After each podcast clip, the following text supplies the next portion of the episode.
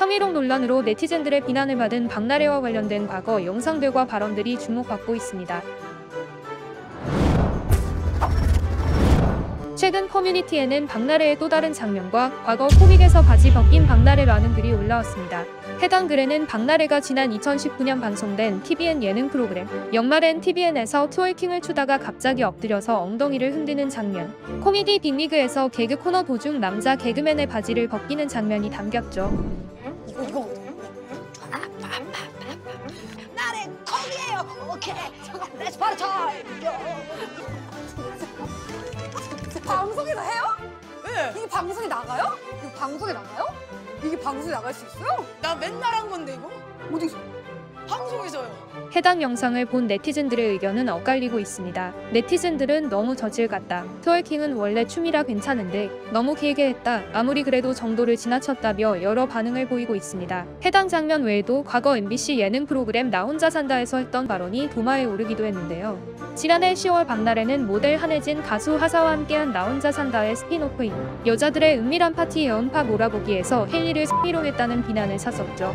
당시 방송에서 한혜진과 박나래 화사는 차량을 이용해 한강으로 이동하면서 흔들리는 차 있는지 봐요. 습기 차 있으면 백방이다 등의 민망한 발언을 이어갔습니다. 이를 보던 성훈과 이시언 등 남성 멤버들은 당황해했는데요. 이때 헨리가 추우니까요. 그때 추웠잖아요 라고 말하자 박나래와 한혜진이 네 차냐 등 연인이랑 있었냐면서 헨리에게 공세를 펼치는 모습이 여과 없이 나왔죠. 당시 성훈은 몸에 열이 많아서 그렇다면서 당황한 헨리를 위해 마무리하려는 모습을 보였습니다.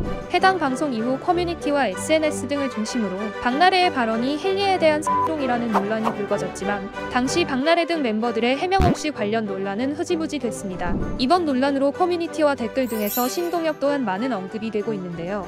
때문에 과거 신동엽이 박나래에게 한 말이 온라인에서 재주목받고 있습니다. 커뮤니티에는 지난 2017년 TVN 예능 인생 술집에 박나래가 게스트로 출연한 편집분이 올라왔는데요. 박나래는 신동엽 선배를 보면서 저 선배처럼 따라하고 싶다라고 말했죠. 이어 나도 저렇게 19금 드립의 황제를 이어 황후가 되고 싶다고 덧붙여 주변을 폭소케 했습니다. 박나래는 운이 좋아서 술자리에서 신동엽 선배를 만났다. 인정받고 싶은 마음에 온갖 19금 드립을 선보였다라며 그런데 신동엽 선배가 술자리를 떠나며 나래야 난 너처럼 그렇게 쓰레기는 아니야 라고 한마디 하셨다라고 고백했습니다.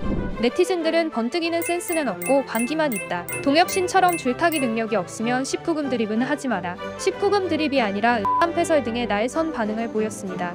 박나래는 헤이진이와 함께 장난감을 선보이며 인형의 신체를 잡아당기고 논란을 불러일으킬 수 있는 묘사와 수위 높은 발언을 이어가 결국 경찰 조사를 받게 되었죠.